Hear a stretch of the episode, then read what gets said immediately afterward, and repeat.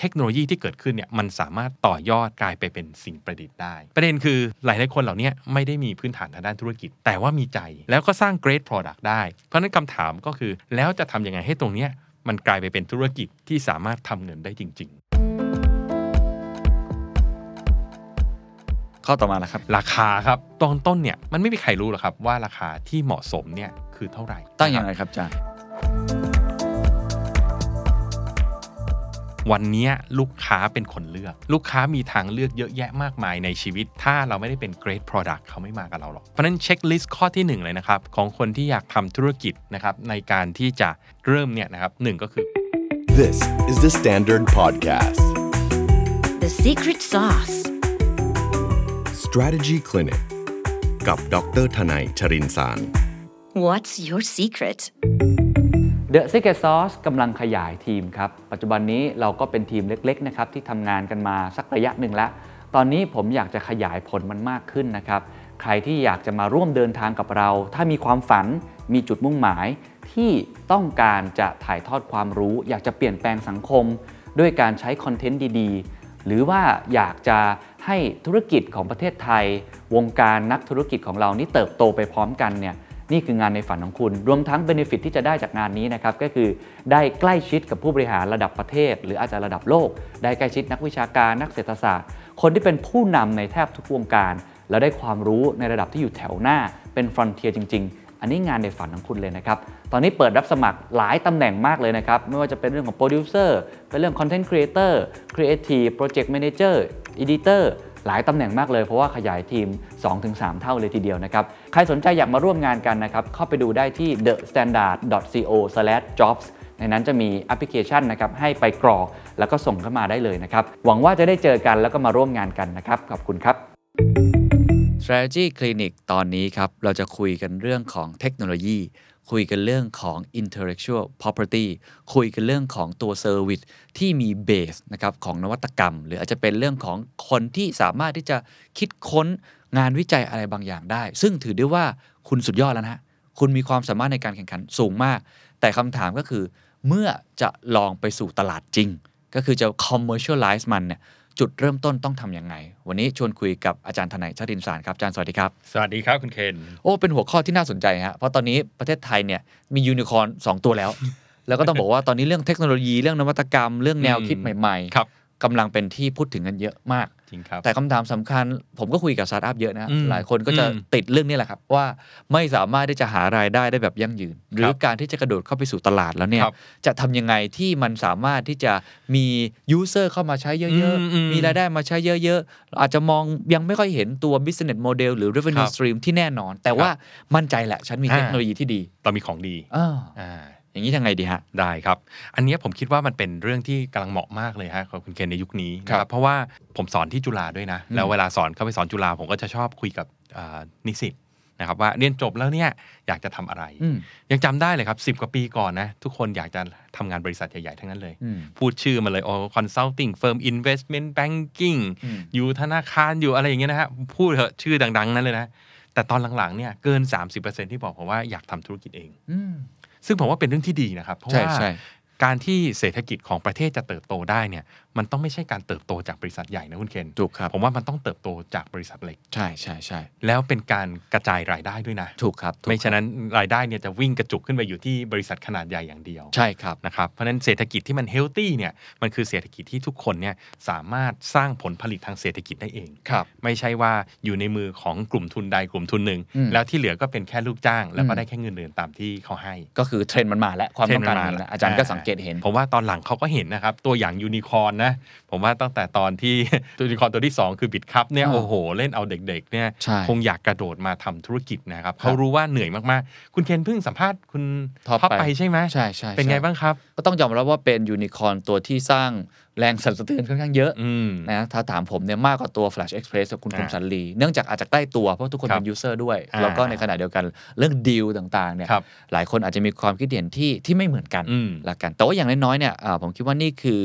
financial platform ครับที่น่าสนใจมากอืมและน่าจะกำลังเติบโตไปในอนาคต เพราะเขามีเทคโนโลยีครับในรูปแบบที่จะพูดได้เลยก็ว่าคนไทยเนี่ยสามารถที่จะทำขึ้นมาเป็นของตัวเองได้กันได้อ่าอ่าเพราะฉะนั้นคำแรกเลยครับคุณเคนคือคำว่า inventor เนาะครับคนที่จะทำธุรกิจนะครับในอดีตเอางี้แล้วกันเนาะสมัยสมัยยุคผมแล้วกัน หลาย ๆ คนที่เริ่มทำธุรกิจเนี่ยครับมักจะมองการก๊อปปี้คนอื่นอืมก็บอกว่าคนไทยเนี่ย เราค่อนข้างจะมีลักษณะแบบนั้น เราถึงมีย่านอะไรบางย่านที่ขายอะไรเหมือนๆกันหมดเลยอืมเช่นถ้าเราไปย่านบางโพ เราจะเห็นว่าทุกคนขายไม้อืมเพราะว่าอะไรครับ เพราะคนหนึ่งเปิดแล้วขายไม้ขายดีครับคนอื่นคิดยังไงดีก็เปิดขายไม้ไปเรื่อยอืมๆอันเนี้ยคือวิธีคิดแบบคนไทยอ่านะโจ๊กที่เราคุยกันก็คือว่าถ้าเราไปดูญี่ปุ่นจะไม่เหมือนกัน ลองไปดูหมู่บ้านญี่ปุ่นอืมนะครับถ้าเกิดสมมติร้านนี้ก็ขายซูชิดีอืมอะเดี๋ยวร้านเทมปุระจะมาอยู่ข้างอืมอืมๆอะพอร้านเทมปุระขายดีเดี๋ยวร้านไอศกรีมจะมาอยู่ข้างๆก็มีความหลากหลายอะไรอย่างเงี้ยเขาไม่มองว่าเราจะต้องก๊อปปี้คนอื่นอืมแต่มองว่าอะไรที่มา complement กันได้ สามารถดึง traffic เข้ามาแล้ว เราสามารถไปต่อยอดตรงนี้ในเมื่อเขาไม่ขายตัวนี้เราขายตัวนี้สิครับนะครับอันเนี้ยคือความต่างกัน เพราะฉะนั้นในฐานะที่เป็นนักกลยุทธ์เนี่ยผมเห็นด้วยอย่างยิ่งว่าอืมการก๊อปปี้เนี่ยมันไม่ใช่โมเดลที่ดี และไม่ใช่โมเดลที่ยั่งยืนครับโดยเฉพาะถ้าเราเพิ่งเริ่มใหม่ๆนะครับ เพราะฉะนั้นอยากฝากแนะนำว่าสำหรับใครก็ตามที่อยากเริ่มทำสตาร์ทอัพเนี่ยคุณต้องเป็น inventor อืมคุณต้องเป็นนักประดิษฐ์ คุณต้องสร้างสิ่งใหม่ขึ้นมาจาก ไม่เหมือนคนอื่นเขาอะไม่ใช่การก๊อปปี้ครับนะครับคราวนี้ด้วยโลกปัจจุบันเนี่ยครับที่เราโชคดีมากก็คือครับโลกวันนี้มันมีเทคโนโลยีเยอะใช่ครับเทคโนโลยีเหล่าเนี้ยมันช่วยให้เกิดการ invent สิ่งใหม่ ๆ ได้อืมนะครับเหมือนที่คุณท็อปก็สามารถทำได้ด้วยเทคโนโลยีบล็อกเชนครับเพราะฉะนั้นเทคโนโลยีที่เกิดขึ้นเนี่ยมันสามารถทำให้เอามา ต่อยอดกลายไปเป็นสิ่งประดิษฐ์ได้อ่าสิ่งประดิษฐ์ในที่นี้ไม่จำเป็นต้องเป็นแก้วน้ำอะไรที่จับได้นะฮะใช่ใช่อาจจะเป็นใช่ซอฟต์แวร์ก็ได้ถูกครับก็ถือว่าเป็นสิ่งประดิษฐ์เช่นกัน เป็น solution อะไรบางอย่างอืมเป็น fulfillment ครับที่มันมาตอบโจทย์ pain point แล้วมันเป็นสิ่งใหม่อ่าก็ถือได้ว่าเป็น invention เหมือนกัน แล้วเทคโนโลยีเนี่ยเนื่องจากเทคโนโลยีส่วนใหญ่ตอนเนี้ยมันยังไม่ได้เป็นแพร่หลายอืมนะครับมันเป็นเฉพาะกลุ่มที่คนสามารถทำเป็น ดังนั้นเนี่ยตรงเนี้ยมันจะกลายเป็นความสามารถในการแข่งขันอืมเช่นถ้าคุณเก่งมากๆเรื่อง AI แล้วสามารถเอา AI มาประดิษฐ์ทำอะไรสักอย่างหนึ่งนะเป็นแพลตฟอร์มอะไรสักอย่างหนึ่งได้เนี่ยมันก็จะกลายเป็นความสามารถในการแข่งขัน แล้วก็เป็น invention นั่นเอง ครับซึ่งคนที่มาปรึกษาอาจารย์มาปรึกษาเรื่องนี้เลยอ่าใช่ไหมเป็นเรื่องนี้แหละ คือเขามีเรื่องของ invention ของตัวเอง แต่ว่าเขาติดปัญหาอะไรเหรอ ที่ครับจะอาจารย์ช่วยให้คำปรึกษาเข้าไป คือทีมเนี้ยเป็นเป็น technologist ในการเรียกว่าเป็น technologist ที่มี passion ในการที่จะสร้างสรรค์สิ่งใหม่อืม ๆนะครับเพื่อจะสร้างประโยชน์ให้กับประเทศชาติ ประชาชนสังคมธุรกิจอะไรเงี้ยว่าไปนะครับ อืม พูดง่ายๆก็คืออยากจะสร้าง B2B แพลตฟอร์มครับ นะให้ธุรกิจขนาดกลางและขนาดเล็กเนี่ยที่มีอยู่ทั่วประเทศไทยเนี่ยครับสามารถมาร่วมมือกันได้ อืม แต่ด้วยความที่ข้อมูลมันเยอะแยะมากมายเนี่ยคำถามคือใครจะเป็นคนมาช่วยแมทช์ครับ คนนี้ทำเอ่อรถบรรทุกขนส่ง คนนี้ทำธุรกิจเกษตรอืมเอ๊ะถ้าสองคนนี้มาคุยกันได้ สินค้าเกษตรตัวนี้ใช้รถขนส่งได้ไหม อันนี้มันก็โอเค มันก็เป็น matchmaking ซึ่งสร้างประโยชน์ให้เพิ่มขึ้นอืมประเด็นคือ วันนี้ผมยังไม่อยากลงรายละเอียดว่า เอ้ยฟีจงฟีเจอร์อะไรเป็นไงนะฮะแต่ผมถามคำถามแรกเลย สิ่งที่ทำขึ้นมาเนี่ยถือว่าเป็น great product ไหมอืมเพราะว่าอะไรครับ เราเคยคุยหลายครั้งนะคุณเคน วันนี้ลูกค้าเป็นคนเลือกครับลูกค้ามีทางเลือกเยอะแยะมากมายในชีวิตจะทำนู่นทำนี่ทำได้หมดเลยอืมถ้าเราไม่ได้เป็น great product เขาไม่มากับเราหรอกครับนะครับ เพราะฉะนั้นสิ่งแรกต้องถามว่า great product ไหมอืมนะครับ ซึ่ง great product เนี่ย ถ้าเราเป็นเทคโนโลยี เราต้องบอกว่าเทคโนโลยีของเราเนี่ย มันต้องมีข้อเหนือกว่าจริง ๆ ครับ สมมุติเราเป็นเอ่อเครือข่ายโทรศัพท์มือถือ เราก็ต้องบอกได้ว่าเครือข่ายของเรานะ เร็วกว่าเสถียรภาพดีกว่าอืมนะครับอันเนี้ยมันคือความเป็น great product นั่นเองครัเอบงนะครับเพราะฉะนั้น checklist ข้อที่หนึ่งเลยนะครับ ของคนที่อยากทำธุรกิจนะครับในการที่จะเริ่มเนี่ยนะครับหนึ่งก็คือคุณต้องเป็นนักประดิษฐ์ละอ่าอ่า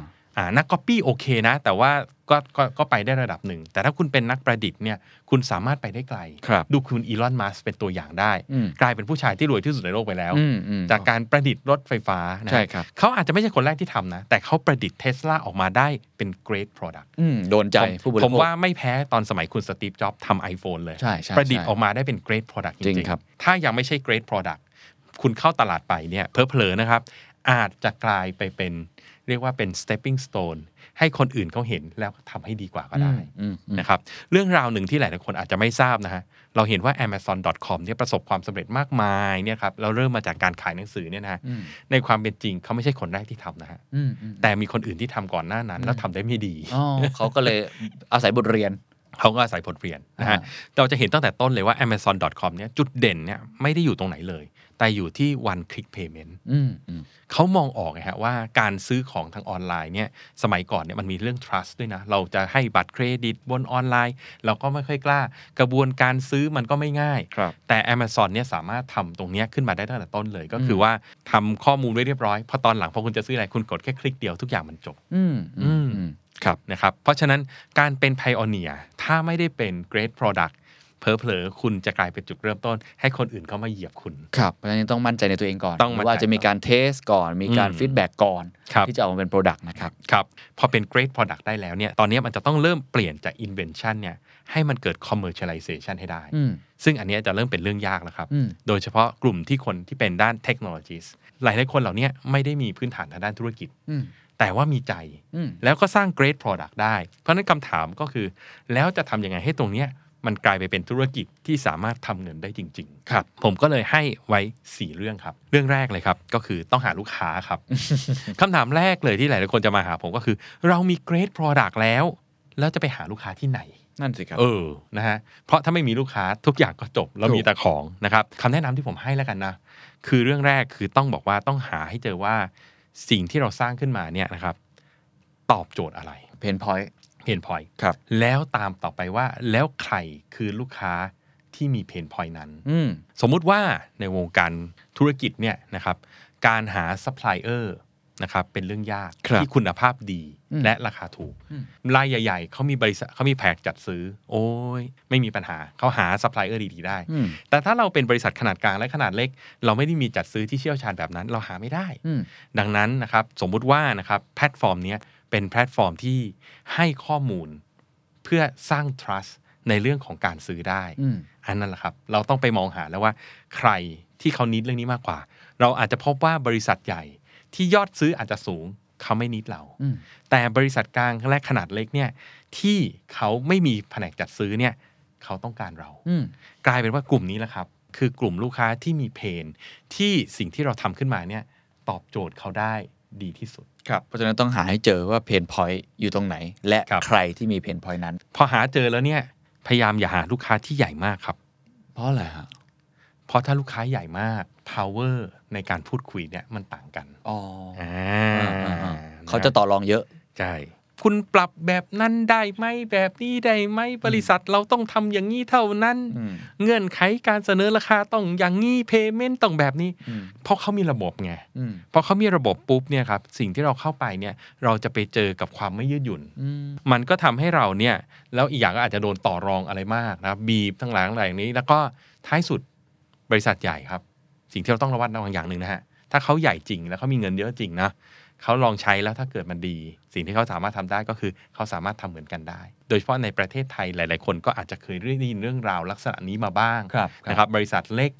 ผลิตสินค้าอะไรบางอย่างขึ้นมาพอเอาไปขายบริษัทใหญ่บริษัทใหญ่บอกว่าเราทำเองเลยอืมโอเคอ่ามันเกิดขึ้นได้เรื่อยๆอยู่แล้วนะคครัรับบไม่ได้หมายความว่าระยะยาวไม่ควรยุ่งกับบริษัทใหญ่นะฮะแต่ระยะแรกเนี่ยควรจะทำกับบริษัทที่ไม่ค่อยใหญ่มากนักอืม แต่ว่าคุณสมบัติอีกข้อที่ 3 ครับ คุณเคนที่ครับผมอยากแนะนำนะฮะก็คือลูกค้ารายแรก ๆ ของเราเนี่ยควรจะเป็นลูกค้าที่มีชื่อเสียงระดับหนึ่งอืมเพื่อให้เราสามารถอ้างอิงได้อืมอืมนะครับถ้าเราเข้าไปในลูกค้าลักษณะนี้เรียบร้อยแล้วปุ๊บเนี่ย บริษัทนี้บริษัทนี้บริษัทนี้ใช้นะ พอต่อไปเราจะหาลูกค้าเซตต่อไปนะฮะมันก็ง่ายในการที่จะทำให้เกิดความเชื่อมั่นครับนะครับเพราะฉะนั้นลูกค้ากลุ่มแรกๆเนี่ยคือต้องดูว่าเป็นลูกค้าที่มีเพนพอยอืมนะครับลูกค้าที่ไม่ใหญ่เกินไปนะครับแล้วก็ลูกค้าที่อ้างอิงได้ครับก็ไม่ได้หมายความว่าลูกค้าต้องเลือกเราอย่างเดียว เรามีสิทธิ์เลือกลูกค้านะในช่วงแรกๆตอนต้นตอนต้นเราครับต้องเป็นเรื่องลูกค้าครับเพราะว่าเหตุผลคือว่าช่วงเริ่มต้นต้นของการทำธุรกิจเนี่ยมันเป็น growth mode อ๋อ นะครับเมื่อเป็นเป็น growth mode เนี่ยเราจะต้องการ flexibility ที่สูง มันเป็นธรรมชาติฮะอืมอืมเมื่อธุรกิจเนี่ยเข้าสู่จุดที่มันมาชัวร์แล้ว ตลาดเนี่ยมัน establish ทุกอย่างแล้วเนี่ยเราต้องการ process compliance เพื่อให้มันเป๊ะเป๊ะเป๊ะเป๊ะเหมือนเดิม แต่ถ้าช่วงที่กำลังโตเนี่ยเนื่องจากโดยเฉพาะตลาดใหม่ เรากำลังทำสิ่งที่เป็นนวัตกรรมด้วยเนี่ยเรายังไม่รู้เลยครับว่าความต้องการที่แท้จริงจะเป็นยังไงอืมถ้าพูดเรื่องเก่าๆหน่อยแล้วกันนะครับสำหรับท่านที่อายุมากนิดหนึ่งเนี่ยจะจำได้นะว่าโทรศัพท์มือถือยุคแรกเนี่ยหน้าตาเหมือนกระติกน้ำอ่าวันนี้ลองใครลองมาถือโทรศัพท์มือถือหน้าตาเหมือนกระติกน้ำนี่โดนล้อหน้าดูเลยนะฮะครับมันคือการ evolve ของผลิตภัณฑ์อืมนะครับเพราะฉะนั้นช่วงต้นเนี่ยเราต้องการ flexibility ที่ว่าเราจะทดลองแบบนี้ แล้วถ้ามันไม่ work เราจะปรับอย่างไรครับเพื่อให้มันเข้าสู่ตลาดที่เป็น mainstream ได้ในที่สุดนั่นเองครับข้อต่อมาแล้วครับ ราคาครับอ่าเออตั้งไงดีจะเนี่ยค้าขายแล้วเนี่ยคุณเคนใช่จะตั้งราคายังไงดี ในเมื่อนั่นสิของเราเป็นของใหม่ ที่ยังไม่มีตัวเปรียบเทียบในท้องตลาดอืมอืมเออยากเหมือนกันนะสมมุติเราเป็น B2B แพลตฟอร์มเนี่ยฮะแน่นอนเราต้องคิดคอมมิชชั่นใช่อ่าจะมีค่า transaction ด้วยระดับหนึ่งอาจจะมีคอมมิชชั่นอีกแบบหนึ่งอาจจะเป็น subscription อีกแบบหนึ่งไหมอาจจะเป็น membership อีกแบบอะ คือมันมีกลไกในเรื่อง pricing ที่ค่อนข้างเยอะ ครับแล้วตัวเลขที่จะเอาเนี่ยมันคือเท่าไหร่ดีตั้งนะคยัรับงไงครับอาจารย์ ผมมองอย่างนี้ครับว่าตอนต้นเนี่ยมันไม่มีใครรู้หรอกครับว่าราคาที่เหมาะสมเนี่ยคือเท่าไหร่ฮะเพราะมันยังเป็นของใหม่ ครับที่ไม่มีใครรู้ครับ นะครับ วิธีหนึ่งที่พอจะช่วยให้เราหา indicator หรือตัวชี้วัดทางด้านราคาได้เนี่ยก็คือคำว่า willingness to pay อ่าอ่าก็คือเมื่อเราเห็นคนที่เป็นลูกค้าที่อาจจะได้ประโยชน์จากเราแล้วเนี่ยนะครับเราควรจะเอาตรงเนี้ยแต่ยังไม่ต้องขายเขานะฮะอืมไปพูดคุยก่อนอืมพี่ครับ ถ้าผมมีโซลูชันแบบนี้หน้าตาแบบนี้สามารถช่วยพี่แบบนี้ได้เนี่ยพี่คิดว่าพี่พร้อมที่จะจ่ายให้ผมสักเท่าไหร่ อ่าลองถามดูก่อนยังไม่ขายนะฮะเพราะว่าการตัดสินใจจ่ายเงินควักออกจากกระเป๋านี่มันเรื่องหนึ่ง ตอนคุยกันเนี่ยมันเรื่องหนึ่ง แต่อย่างน้อยเราเริ่มเห็นเพดาน เพดานว่าถ้าสิ่งที่เรามาทำเนี่ยมันช่วยลูกค้าได้เยอะขนาดนี้เขาบอกเออ จริงเนี่ย ถ้าพี่ทำเองเนี่ยนะโอ้โหมันต้องมีต้นทุนขนาดนี้เลย แต่ถ้าเกิดน้องเข้ามานะแพลตฟอร์มของน้องเข้ามาช่วยเนี่ยนะมันจะช่วยลดลงมาได้ถึงขนาดนี้นะเออพี่พร้อมที่จะแบ่งเปอร์เซ็นต์ตรงนี้ให้นะอืมอ่าหรือว่าเดิมเนี่ยพี่ไปขายของเนี่ยพี่ต้องเสียค่าคอมมิชชั่นอ่าค่า GP เนี่ยให้กับช n แนลเขาเท่านี้เปอร์เซ็นต์ขึ้นแพลตฟอร์มเนี่ยลดลงมาสักหน่อยหนึ่งพี่ก็พร้อมจะจ่ายอืมนะครับเพราะฉะนั้นเราจะเริ่มเห็นตัวบนของราคานะครับที่แพงกว่านี้ไม่ได้ละอืม เพราะถ้าแพงกว่านี้คนจะบอกว่าไม่คุ้มไม่ทำไม่เอาครับ แล้วตรงไหนดีระหว่างตรงเนี้ยกับข้างล่างนะครับ ประเด็นก็คือว่าช่วงต้นเนี่ยเราต้องการให้เกิดการใช้งานอืมเพราะว่าประสบการณ์เนี่ยครับจะเป็นตัวที่จะช่วยบอกเราว่าเรามาถูกทางหรือไม่อืมนึกภาพง่าย ๆนะครับทำสิ่งประดิษฐ์ออกมาดีมาก ตั้งราคาดีมากแต่ไม่มีใครซื้อออืมผมมีเพื่อนคนหนึ่งนะเขาเขาทำเรื่องเกี่ยวกับพวก research นะครับเขาทำ research เกี่ยวกับอ่า ประเทศต่างๆเนี่ยโอ้โหผมว่าทำดีมากเลย แต่เขาตั้งราคาสูงเกินอืมพอตั้งราคาสูงเกินสิ่งที่เกิดขึ้นก็คือ ไม่มีใครซื้อออืมพอไม่มีใครซื้อธุรกิจมันไปไม่ได้นะครับ เพราะฉะนั้นถ้าเราต้องเลือกระหว่างได้เงินน้อย แต่ use มีได้ user กับได้เงินมาก แต่ไม่มี user คือไม่มีลูกค้าเลยแบบแรกมันดีกว่าอยู่แล้วอืมนะครับ เพราะฉะนั้นอย่ากลัวนะครับที่จะตั้งราคาในระดับที่เรียกว่า affordable ในช่วงแรกเนาะในช่วงแรก นะครับตั้งราคาแบบที่ affordable เพื่อให้ลูกค้าเนี่ยเขาเริ่มใช้กัน คราวนี้พอผมพูดต่อไปแบบนี้ปุ๊บหลายคนก็จะมาทวงว่าอ้าวถ้าตั้งราคาสมมติมันต่ำแล้วในอนาคตเกิดมันขายดี เราปรับราคาขึ้นมันจะเป็นปัญหาไหมอืมคนที่ทำธุรกิจมานานๆจะทราบดีว่ามันไม่ใช่ประเด็นอืมนะครับ เพราะว่าถ้า value ของเราสูงขึ้น มันก็สามารถปรับราคาได้ หรือแม้กระทั่งถ้าดีมานมันมากกว่า supply อืมมันก็สามารถปรับราคาได้นั่นเอง คือพูดง่าย ๆ คนต่อคิวกันเยอะ แต่ว่าของมันไม่พอ ถ้าอันนี้เป็นสิ่งประดิษฐ์นะ สมมติเป็นสิ่งประดิษฐ์นะ ราคามันก็สามารถที่จะเพิ่มขึ้นได้อยู่แล้ว มันเป็นกฎของ demand supply ครับหรือเราสามารถเพิ่มตาม value ได้ คนที่ผมเห็นว่าเขา work เลยนะเขาทำได้ดีมากเลยคือ Amazon ครับ Amazon เนี่ยเขามีเซอร์วิสหนึ่งครับคุณเคนฮะที่ผมว่าโอ้โหฉลาดมากนะ แล้วจริง ๆ มัน มันเรียกว่า counter intuitive คือมันมันดูไม่ค่อย make sense อืมผมเคยไปอ่านเจอบทความที่เขาวิเคราะห์เอ่อเรื่อง product เนี่ยก็คือ Amazon Prime อืมเป็น subscription model ของ Amazon แต่ก่อน Amazon นี่ขายของอย่างเดียว คุณเข้ามาซื้อปุ๊บก็จ่ายตังค์จะจบกันเป็น transaction Amazon Prime คือการเป็น member 99 ดอลลาร์ free shipping ตลอดปีอืมไม่แน่ใจว่าใครเป็นคนเสนอขึ้นมานะ แต่ว่าเข้าใจว่าเจฟเบโซสเนี่ยเป็นคนที่ in ไอเดียนี้มาก นะครับ พอไอเดียนี้ปึ้งเข้ามาปุ๊บว่าเฮ้ย99 ดอลลาร์ แล้ว free shipping ตลอดปี เจฟเนี่ยเขาก็สั่งให้กับทีมทั้งหมดเลย ทีมผู้บริหารระดับสูงนะฮะเอาไปศึกษาซิว่าถ้าทำแบบเนี้ยแล้วมันจะเกิดอะไรขึ้นอืมทุกคนสรุปเหมือนกันเลยครับ บอกว่าไม่น่าทำอืมเพราะว่า Amazon เนี่ยเขาขายของออนไลน์เนาะครับราคาเขาต้อง competitive สินค้าที่วางขายอยู่บน Amazon ไม่ใช่ของ Amazon ดังนั้นเจ้าของสินค้านี้เขาก็วางตามเว็บอื่นเช่นกันอืมดังนั้นเนี่ยถ้าเกิดว่าตรงเนี้ยขายแพงกว่าเว็บอื่น คนก็ไม่ซื้อครับเพราะฉะนั้นวิธีการหาเงินของ Amazon นี่เลยครับ ก็คือขายของแต่ไปทำกำไรจากชิปปิ้งอืม แล้วจู่ๆจะมาเปลี่ยนโดยบอกว่าชิปปิ้งฟรี 99 เหรียญแล้ว free shipping อ่านะฝ่ายฝ่ายการเงินก็บอกเอาละสิ อย่างนี้คน ship ของกันสนุกสนานแล้วคราวนี้แหละฮะไอ้กำไรที่เราเคยได้เนี่ย แต่เราจะได้ไม่มี upside เลยนะเราจะได้แค่ 99 เหรียญเท่านั้นนะฮะฝั่ง Operation COO ก็บอกว่า โอ้โห ตายแน่แล้วงานนี้ อย่างนี้คนคง ship สนุกแต่ก่อนคนอาจจะรวบรวม 5 ออเดอร์ ship 1 ที เพื่อว่าประหยัดค่าชิปปิ้ง ตอนนี้ถ้า ship ฟรีเนี่ยหนึ่งชิ้น ship ตลอด โอ้โห warehouse เราคง วุ่นวายตายเลยนะครับ เพราะฉะนั้นข้อสรุปจากผู้บริหารตอนนั้นเนี่ยไม่มีใครเห็นด้วยครับ แต่เจฟยืนยันว่าเอาอืมเขามองภาพใหญ่กว่านั้น แต่ละคนที่คุยมาเมื่อกี้มองเฉพาะภาพเล็ก คนไฟแนนซ์ก็มองภาพไฟแนนซ์คนโอเปอเรชันก็มองภาพโอเปอเรชันแต่เจฟมองภาพลูกค้าอืม ทุกครั้งที่เราจะซื้อของเราต้องไปบวกค่าชิปปิ้งอืมแล้วเรายังไม่รู้ด้วยว่าค่าชิปปิ้งเท่าไหร่ มันเป็นเพนในใจเล็ก ๆ เหมือนกันอืมของอยากได้แล้ว แต่ชิปปิ้งเท่าไหร่ไม่รู้อืมดังนั้นถ้าเอาตัวนี้ออกจากใจของลูกค้าได้เนี่ย เรียกว่าทุกครั้งที่ซื้อของเห็นราคา แล้วไม่ต้องคิดเรื่องค่าชิปปิ้งเนี่ย มันจะทำให้ประสบการณ์ของลูกค้าดีขึ้นครับและทำให้ลูกค้าซื้อได้ง่ายขึ้นอืมร้อนเจฟใช่ไหมวะร้อนทันทีฮะปรากฏประสบความสำเร็จมหาศาลฮะอ่าคุณเคนนึกง่ายๆนะ สมมุติว่านี่99 เหรียญเนี่ยตีซะร้อยเหรียญ เงินไทยก็สัก3,000บาทอืมถ้าคุณเคนเป็นเจฟแล้วมีลูกค้า1ล้านรายอืม1ล้านรายนะ เอาแค่1ล้านรายนะอืมคนอเมริกันอยู่กัน300ล้านคนนะอืมสมมติมีแค่1ล้านรายได้รายได้แน่นอนแล้วนะครับ การันตีเลยนะอืมปีละ3,000ล้านบาทอืมอืมอืมถ้ามี10ล้านรายก็ได้30,000ล้านครับ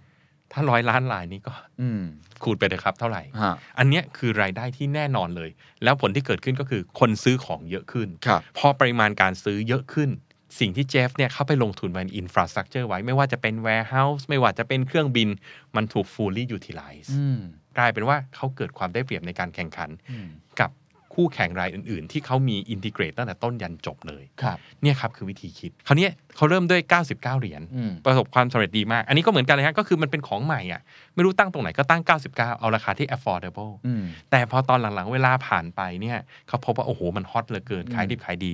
อยากได้เงินเพิ่มมาเอาไงดีอืมก็เพิ่มได้เหมือนกันอืมนะตอนหลังตอนนี้ 129 เหรียญแล้วอืมนะครับถามว่าจะทำไงให้ลูกค้ารู้สึกว่าจ่ายขึ้นจาก 99 ไปเป็น 129แล้วยังรู้สึกดี ก็มี free music free movie เข้าไปซะนั้นอ๋อจบ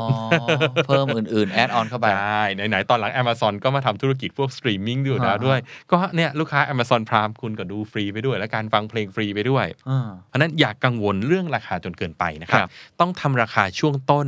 ให้คนใช้ ครับอ่าเอาตรงนี้ก่อนครับแล้วเดี๋ยวค่อยๆว่ากันไปทีละสเต็ปนะครับ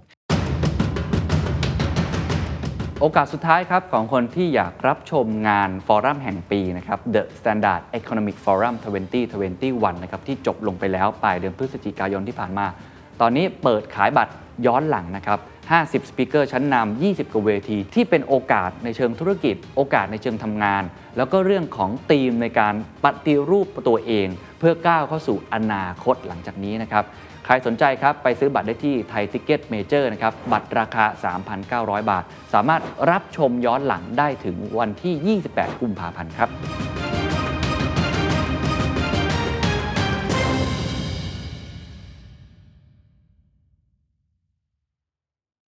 คราวนี้ก็จะไปถึงคำถามที่3แล้วครับฮะเราควรจะหา partner ไหมอันนี้เป็นคำถามที่โดนบ่อยมากอืมนะครับ โดยเฉพาะบริษัทขนาดเล็กฮะเพราะเขารู้สึกว่าเขาทีมเล็กเขาเงินน้อย แต่เขามีฝันใหญ่อืมถ้าเขาไม่มี partner เขาจะทำได้อย่างไรครับ แล้วถ้าเขาทำเองเนี่ยเดี๋ยวมันไม่ทันกิน ไม่รู้อีกกี่ปีกว่าจะประสบความสำเร็จอืมหา partner ดีหรือไม่อืม ซึ่งถ้าพูดโดยรวมๆเนี่ย concept partnership ตอนนี้มันมาแรงมากเนี่ยจะเห็นเลยว่าใครๆทำอะไรก็พาร์ทเนอร์กันไปหมดเลยนะตอนเนี้ย ถูกครับคือเอาความได้เปรียบของตัวเอง แล้วก็ความเสียเปรียบของตัวเองเนี่ยมามา synergy มา synergy กันครับอ่ามันก็เป็นเรื่องปกติไปแล้วนะสมัยซึ่งอันนี้ต่างกันมากนะครับ ถ้า 20-30 ปีที่แล้วเนี่ยทุกคนจะพยายามทำทุกอย่างด้วยตัวเองอ่าอ่าสิ่งที่ต้องพิจารณาอันเรียกว่าพิจารณากันฮะฮะอย่างที่คุณเคนว่าเลยพาร์ทเนอร์คือต้องพึ่งพากัน keyword นะคะอยู่ที่คำว่ากันอ่าพูดจริงๆ บริษัทเล็กจำนวนมากเนี่ย เวลาบอกว่าจะไปพาร์ทเนอร์กับใครเนี่ยกะว่าจะไปพึ่งเขาข้างเดียว อืมอันนี้น่าสนใจ เออเขามีลูกค้าเยอะเออเราไปไปไปกับแบงค์เถอะแบงค์เขาลูกค้าเยอะอ่าเรากะไปพึ่งเขาอ่าแต่ไม่ลืมคำว่ากันไปอ๋อคือเขาต้องพึ่งเราด้วยเขาต้องพึ่งเราด้วยอืมถ้าเกิดเราพึ่งเขาข้างเดียวเนี่ย สิ่งที่เกิดขึ้นก็คือว่า เดี๋ยวสักพักแหละ เขาจะต้องบีบคงบีบคออะไรเราบางอย่างขึ้นมาอืมต้องขอดีลอะไรบางอย่าง หรือขอเงื่อนไขอะไรบางอย่างที่ครับที่มันอาจจะไม่ค่อยดีกับเราเท่าไหร่นะครับนะครับแต่ถ้าเขาพึ่งเราด้วยและเราพึ่งเขาด้วยเนี่ยมันก็จะสามารถอยู่ด้วยกันอ่าในระยะยาว มันต้องทำให้ power เนี่ยคือ balance กัน พูดง่ายอำนาจในการต่อรองเวลาพูดคุยกันเนี่ยมันต้องมันต้องมีแรงพอกัน จริงอยู่เราอาจจะเป็นบริษัทเล็กครับแต่เราก็ต้องมั่นใจว่า Product ของเราเนี่ยมันคือ great product นะอื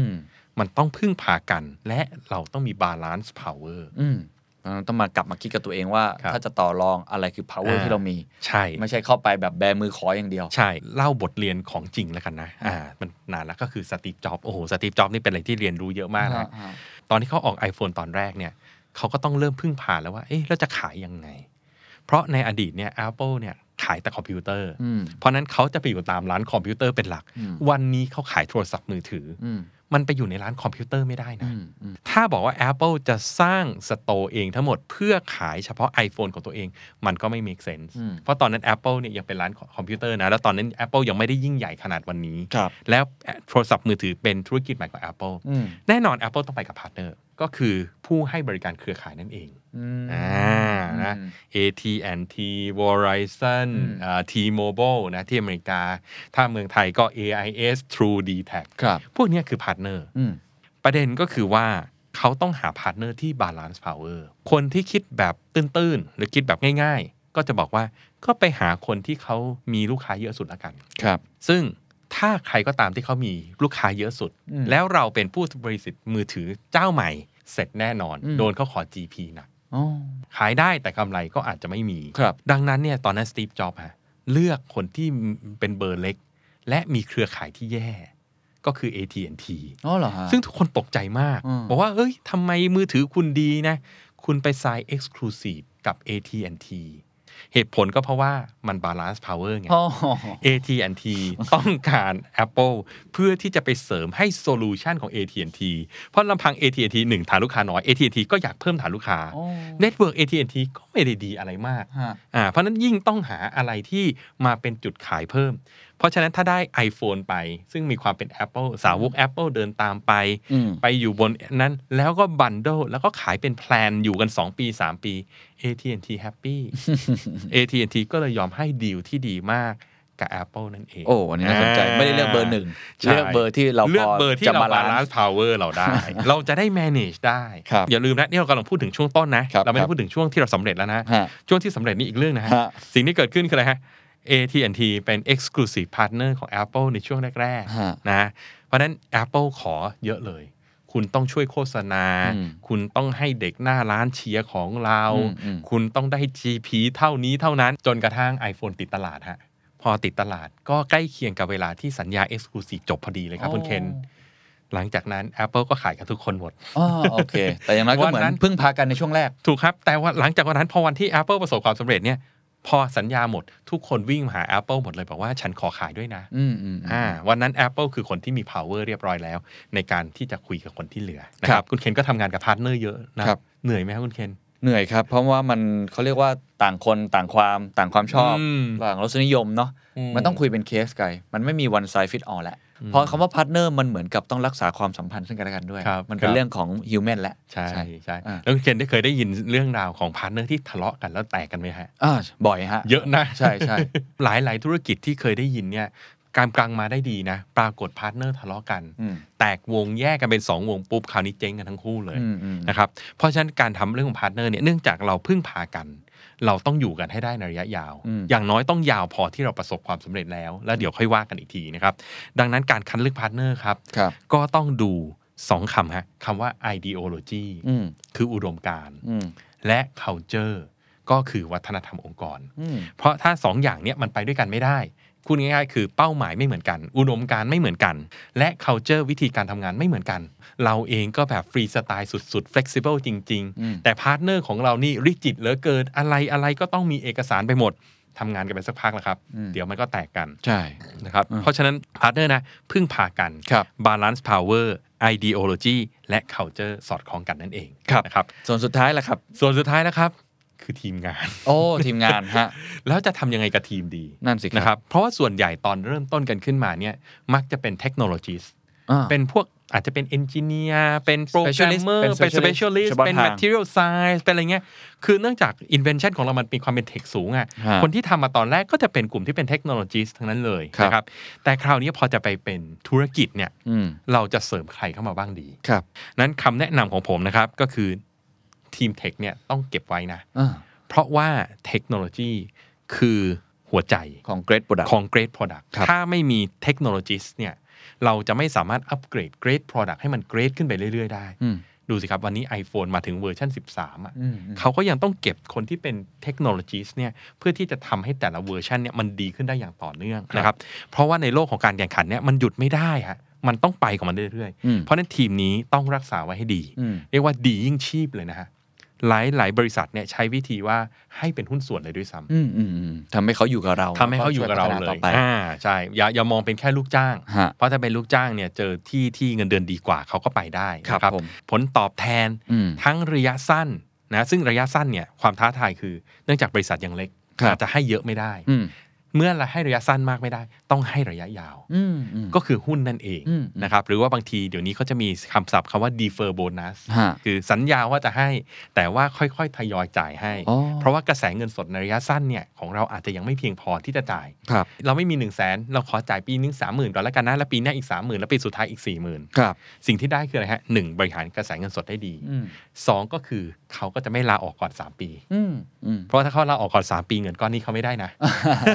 ก็เป็นคำมั่นสัญญาไว้ ใช่แล้วแต่ครับ ก้อนที่หนึ่งต้องรักษายิ่งชีพเลยเนี่ยคือทีม tech ครับ นะครับ แต่แน่นอนคนไหนไม่ดีก็ต้องเปลี่ยนตัวนะ อันนี้ฮะเป็นเรื่องปกติครับ นะครับ แต่ทีมเนี้ยต้องอยู่เพื่อที่จะพัฒนาเวอร์ชันต่อไป เพราะเวลาเราออกตลาดตอนแรกครับ เราจะเจอความเป็นจริงครับว่าไอ้ที่เราบอกว่า great เนี่ยยังมีลูกค้าบ่นอีกเยอะเลย อ่ายังมีมันไม่มีสิ่งที่มันไม่มีไม่หรอก perfect จริงไหมฮะคุณเคน จริงครับนะคุณเคนทำพอดแคสต์ช่วงแรกๆเนี่ยได้บทเรียนอะไรเยอะไหมจากช่วงต้นๆเลยเนี่ยโอ้ห่วยครับตอนทำเนี่ยช่วงแรกใช้คำว่าห่วยได้เลยฮะคือเราไม่เข้าใจลูกค้าเราไม่เข้าใจ product แต่ตอนนั้นคุณเคนก็ทำเต็มที่เนาะแน่นอนแน่นอนเลยครับแน่นอนเต็มที่นะห่วยอาจจะแรงไปนิดนึงนะแต่สำหรับผมมองย้อนกลับไปมันมันก็เป็นอย่างนั้นเออหมายถึงว่ามันยังไม่ฟิตกับตลาดใครครัฟังผมเนี่ยตอนแรกอืมย้อนกลับไป3 4ปี ก็จะเห็นเลยว่าผมยังพูดไม่เป็นเลย พูดไม่ค่อยเก่ง แต่ว่าเอ่อนั่นก็เป็นจุดเริ่มต้น ถ้าครับไม่มีวันนั้นมันก็ไม่มีมันก็มีวันนี้ใช่อ่าแล้วถูผต้อมงก็เห็นด้วยฉะนั้นทีมที่ช่วยทำซิกเก็ตซองตั้งแต่วันแรกอืมก็ยังอยู่กันครบใช่เหมือนกันเพราะว่าเป็นคนที่สำคัญครับครับเพราะเขาช่วยพัฒนาใช่คุณเคนเองก็พัฒนา ถูกเขาก็เห็นการเติบโตไปด้วยกันครับ ดังนั้นเนี่ยทีมเนี้ยจะต้องอยู่ช่วยเราอืมในการพัฒนาอย่างต่อเนื่องนะคครัรับบเพราะฉะนั้นทีมเทคเนี่ยคือทีมที่หนึ่งอืมรักษายิ่งชีพอืมนะครับทีมที่สองเนี่ยคือทีม business หาคนที่มีความเป็น businessman อะอืมเข้ามามองให้หน่อย เพราะว่า business เนี่ยจะบอกว่าง่ายมันเหมือนกับการขายของมันก็ไม่ใช่นะอืมสมัยก่อนเนี่ยผมยังจำได้เลยยุคแรก ๆ เนี่ย การศึกษาด้านด้านธุรกิจเนี่ยครับเราเรียกว่าพาณิชยศาสตร์ คุณเคนเคยได้ยินโรงเรียนพาณิชย์ใช่ไหมใช่ครับ เด็กพาณิชย์โรงเรียนพาณิชย์แม้แต่มหาวิทยาลัยเองยังใช้คำว่าพาณิชยศาสตร์ หรือว่าคำว่าคอมเมอร์สอ๋อมองว่าคือการค้าขายอ่าแต่จริง ๆ วันเนี้ยจะเห็นเลยว่าแม้แต่มหาวิทยาลัยเองก็เปลี่ยนจาก คำว่าพาณิชยศาสตร์เนี่ยเป็น business school กันแล้วเออเป็นโรงเรียนสอนบริหารอะไรอย่างเงี้ใช่ยแทนเพราะ business อะมันมีความซับซ้อนมากกว่าการซื้อขายกันอ่าเข้าใจอ่าครับนะครับ เพราะฉะนั้นเราต้องการคนลักษณะเนี้ยที่มีความช่ำชองทางธุรกิจที่สามารถมองภาพใหญ่ได้อืมสามารถเทรดออฟได้ มองว่าเอ้ยอันนี้ควรทำอันนี้ไม่ควรทำมองระยะสั้นยาวได้ บริหารจากทุกๆ มิติรวมกัน มองทั้งเรื่องของคน มองเรื่องเทคโนโลยี มองเรื่องของการตลาด มองเรื่องของเงิน มองเรื่องการขาย มองได้หมดเลยก็คือเหมือนใครคนหนึ่งครับที่เหมือนเป็นกัปตันอืมที่มองภาพใหญ่ครับ เทคโนโลยีก็โฟกัสตรง great product ทำให้มันดีทำให้มันดีทำให้มันดี กัปตันเนี่ยเหมือนมองภาพใหญ่มองลงมาดูว่าเฮ้ยดูเรดาร์เรียบร้อยละ ตอนนี้เป็นยังไงอ้าวข้างหลังตอนนี้ช้าไปหน่อยหันทางเสือด้านซ้ายนิดนึงนะอืมเอ่ออันนี้ต้องเร่งเครื่องยนต์นิดนึงนะอ่ามองไปข้างหน้ากำลังเจออุปสรรคนะอ้าวตอนนี้หยุดเรือก่อนละกันพายุกำลังมาอะไรอย่างเงี้ยนะครับครับเราต้องการคนลักษณะเนี้ยตรงเนี้ยไม่ต้องการจำนวนมากอืมแต่ต้องมีอืมอืมนะครับเพื่อจะเป็นคนที่จะมองภาพใหญ่ให้กับทางเทคโนโลยีครับอ่าอันนี่คนที่สองนะครับฮะคนที่3ครับคนฮะที่สำคัญมากเลย เพราะว่าเรากำลังจะเริ่มสร้างตลาดจากศูนย์ขึ้นไปจากครับศูนย์บาทศูนย์ user ศูนย์ customer อืมจนกระทั่งมันยิ่งใหญ่เนี่ย เราต้องการ marketing อ๋อจริงฮะทีมขายทีมช่วยที่จะโปรโมทใช่อะไรใช่ต่างอะต้องมี marketing เพื่อจะเชื่อมระหว่างเรากับคนที่มี pain point ๆอืมถ้าแปลง่ายๆนะมันคือแค่นี้เองครับเรามี great product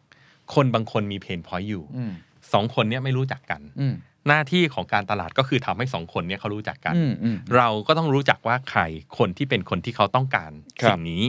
คนที่เขามี pain point สิ่งนี้เขาก็ต้องมารู้จักเราว่าเราอะสามารถช่วยให้เขาได้นะครับนั่น marketing คอยเชื่อมตรงนี้นะครับแต่ถ้าในภาษาของสตาร์ทอัพนิดหนึ่งเนี่ยเขาก็จะมีคำศัพท์พิเศษคำหนึ่งคือคำว่า evangelist อืมอ่าถ้าแปลเป็นภาษาไทยก็คือผู้เผยแพร่ศาสนา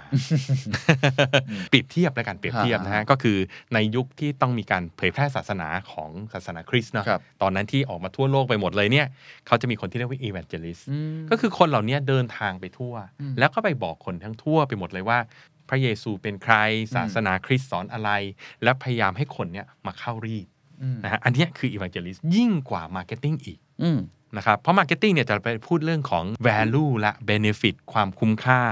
แต่ว่าเนื่องจากของของเราเนี่ยมันเป็นของใหม่มากๆ นะครับมันไม่มีตัวเปรียบเทียบ ดังนั้นคนจำนวนหนึ่งเนี่ยจะเริ่มใช้เพราะความเชื่อออืมเพราะฉะนั้นคนที่จะไปทำอย่างนั้นได้เนี่ยก็คือคนที่ต้องไปเผยแพร่ความเชื่อนะครับก็คือ evangelist นั่นเองนะฮะคำศัพท์เนี่ยมันเกิดขึ้นจากเอ่อคนที่เป็น chief marketing คนแรกของ Apple อ๋อชื่อว่า Guy Kawasaki โอ้อ่าผมเคยมีโอกาสเจอตัวจริงเขาคนหนึ่งนะอ๋อเหรอตอนนั้นฮะผมไปพบอาจารย์ท่านหนึ่งที่มหาลัยสแตนฟอร์ดอืมแล้วก็ท่านเนี่ยเชิญ คุณ Guy Kawasaki มาเล่าบทเรียนอืมนะครับเพราะตอนนั้นแกเขียนหนังสือชื่อ The Art of Start อืมอ่าเขียนเรื่อง Startup ตอนนั้น Startup กำลังดังแกก็เลยเขียนหนังสือ The Art of Start ขึ้นมา แล้วก็ได้รับเชิญเนี่ยมาบรรยายที่สแตนฟอร์ดผมก็เลยได้มีโอกาสไปนั่งฟังเขาพูดคำหนึ่งนี่แหละมันคือจุดเริ่มต้นอ๋อการขาย Apple ในเครื่อง Apple Macintosh นะอ่าเนี่ยพูดถึง Macintosh ไม่พูดถึง Mac ปัจจุบันนะ Macintosh โบราณเลยเนี่ยนะฮะแค่ใช้วิธีเผยแพร่ศาสนาอืมก็คือเดินไปตามที่ต่างๆ แล้วพยายามบอกคนว่า ไอ้เครื่องเนี้ยมันดียังไงอืมไม่ใช่มาบอกว่า เอ้ย ราคาเท่านี้นะ มันทำอะไรได้บ้าง ต้องมาบอกโอ้โหมันดียังไงอืมโอ้โห มันใช้งานง่าย มันสะดวกมากเลย มันมีจุดเด่นตรงนั้นตรงนี้ เผยแพร่ไป แล้วพอคนที่เขาเชื่อ เขาก็จะเริ่มอืม convert เข้ามาซื้อด้วยตัวเองครับนะครับ แล้วถ้าเราไม่ได้ขายด้วย value ดังนั้นเนี่ยคนเขาจะยอมจ่ายเงินตาม willingness to pay อ่าเนี่ยมันคือคอนเซปต์ของการสร้างสาวก เพราะตอนต้นเนี่ยถ้าเราทำธุรกิจเนี่ยมันต้องเหมือนเรียกว่าอะไรอะ exponential growth นะที่เขาชอบพูดกันตรงนี้อืมนะฮะใหม่ๆ ตอนเนี้ยก็คือเหมือนหยดน้ำอะฮะคนหนึ่งเริ่มใช้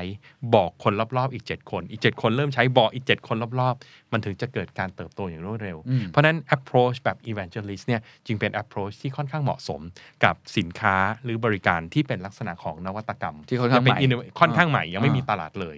มันต้องแล้วมันเป็น great product ด้วยอ่าต้องทำให้คนเหล่านี้เชื่อพอครับเขาเชื่อแล้วเขาใช้ แล้วเขาจะกลายเป็นผู้เผยแพร่ศาสนาต่อฮะเองบอกคนรอบๆตัวเขาว่าไอเนี่ยมันดีจริง โอ้แต่คนนี้หายากมากเลยเนาะ ก็ต้องเป็นคนที่เข้าใจโปรดักต์เรามากเขาต้องเชื่อ แล้วอืมบางครั้งคนเนี้ยอาจจะเป็นหนึ่งในทีมที่อยู่ด้วยกันมาตอนต้นก็ได้อ่าหรือจะเป็นทีมผู้บริหารอะไรอาจเงี้จะเป็ยนเพราะผู้ว่าบริหารอินอินที่อินกับการอธิบายให้คนฟัง ถ้าเราไปดูพวกเทคค o ม p a n y ตั้งแต่ยุคแรกๆอะครับเอ่อไม่ว่าจะเป็น Microsoft ไม่ว่าจะเป็น Apple ก็จะมีใครคนหนึ่งแหละ ที่มีความเป็นแบบนี้แหละ ที่สามารถเดินไปเผยแพร่บอกคนทั้งหลายได้ว่าดีอย่างไรนะครับเพราะฉะนั้นอันเนี้ยผมเลยมองว่าเป็น 4 องค์ประกอบครับและเป็น 4 การตัดสินใจในยุคตอนต้นๆเลย หลังจากที่เราได้สิ่งประดิษฐ์ และเรามี great product ออกมาแล้วนั่นเองครับ ครับ ลูกค้าอืมราคา partner แล้วก็เรื่องของทีมงานนะครับครับโอ้ต้องบอกว่าครบถ้วนจริงๆนะครับอาจารย์มีอะไรจะทิ้งท้ายเล็กน้อยเป็นความเข้าใจผิด สิ่งที่ควรตระหนักเอาไว้ในช่วงเริ่มต้นอะไรคือสิ่งที่ควรจะทำสิ่งแรกเลยที่อยากจะฝากก็คือว่าการสร้างธุรกิจเนี่ยนะครับมันเป็นเรื่องดีนะฮะอืมนะครับมันเป็นเรื่องดี หลายๆคนชอบคุยกันว่า เออเราอยากได้ financial freedom ครับอืม ถามว่า financial freedom จะมาได้อย่างไรนะฮะอืมการสร้างธุรกิจเนี่ยเป็นวิธีที่ง่ายที่สุดเลยนะครับแล้วในยุคปัจจุบันเนี่ยที่มีเรื่องของตลาดทุนอะไรต่างๆนะถ้าไปคุยกับตลาดหลักทรัพย์ตอนนี้ก็มีกระดานที่ 3 ออกมาแล้วครับกระดานไลฟ์เนี่ยนะครับครับก็จะเปิดโอกาสนะครับเพราะว่าผมเชื่อว่าทั้งโลกเนี่ยถ้าเราอยู่ใน capitalism เนี่ยเราเชื่อเหมือนกัน เราเชื่อในเรื่องของ SME อืมเราเชื่อว่าถ้า SME คนรุ่นใหม่เกิดขึ้นมา มีความรู้ใหม่ๆนะเข้าถึงแหล่งเงินทุน แล้วเขาสร้างสินค้าและบริการใหม่ๆขึ้นมาเนี่ยมันดีสำหรับตัวเขาและมันดีสำหรับโลกใบนี้อืมเราก็จะมีนวัตกรรมมีของใหม่ ๆ มีการแข่งขันแล้วเศรษฐกิจก็จะเติบโต เพราะฉะนั้นเชียร์มากๆ ให้เดินมาในทางสายนี้ครับนะครับและที่อยากจะฝากข้อต่อไปก็คือ ต้องเรียกว่าเดินทางสายกลางแล้วกันอืมอย่ามองว่าธุรกิจทำง่ายเกินไปอืมคนที่เคยทำมาแล้วประสบความสำเร็จ ผมว่าคุณท็อปจิรายุก็คงพูดให้ฟังนะอืมว่าอะไรนะต้องบาดเจ็บใช่ไหมคุณต้องเจ็บปวดต้องเจ็บปวดเออคุณท็อปก็พูดแล้วต้องเจ็บปวดการนำธุรกิจจริงมันยาก กว่าที่เราคิดมากอืมแต่ขณะเดียวกันโอกาสความสำเร็จมันก็สูงกว่าที่เราเห็นเยอะอืมถ้าเรามีกลยุทธ์ที่ถูกต้องอืมนะครับ เพราะฉะนั้นอย่าไปกลัวจนเกินไป จนบอกโอ้ไม่ทำเลยไปเป็นลูกจ้างเขาเถอะนะครับแต่ขณะเดียวกันก็อย่าเอ่อมองโลกในแง่ดีเกินไปว่าโอ้โหมันง่ายไปหมดเนี่ยตรงนั้นจับตรงนี้มาต่อตรงนี้ เดี๋ยวมันก็จะสำเร็จนะ ผมเห็นแล้วผมกังวลมากๆ คือเวลาไปฟังพวก business plan นะเขาก็จะพูดว่า addressable market 20 ล้านคน ถ้าเราสามารถเข้าถึง1%เปอร์เซ็นต์คุณเกิดฟังคุณคุณไหมอันนี้คิดง่ายสองแสนคนอ่าสองแสนคนจ่ายให้เราคนละหนึ่งหมื่นบาท โอ้โหรวยสองพันล้านรวยแล้วมันไม่ง่ายขนาดนั้นครับอืมเข้าใจในโลกความเป็นจริงนะครับ ถ้าไปถามนะเพราะฉะนั้นเราเดินทางสายกลางนะครับครับ realistic นะครับแล้วก็ใส่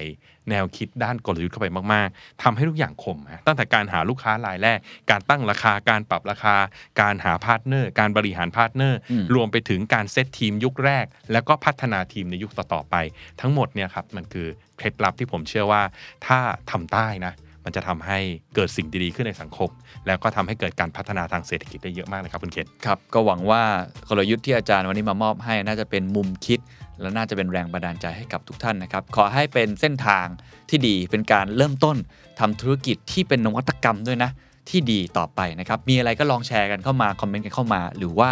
ถ้ามีคำถามก็สามารถส่งมาถามอาจารย์ได้หรือถามที่ผมก็ได้นะครับสำหรับวันนี้ผมแล้วก็อาจารย์ทนายลาไปก่อนครับ สวัสดีครับ And that's the secret sauce.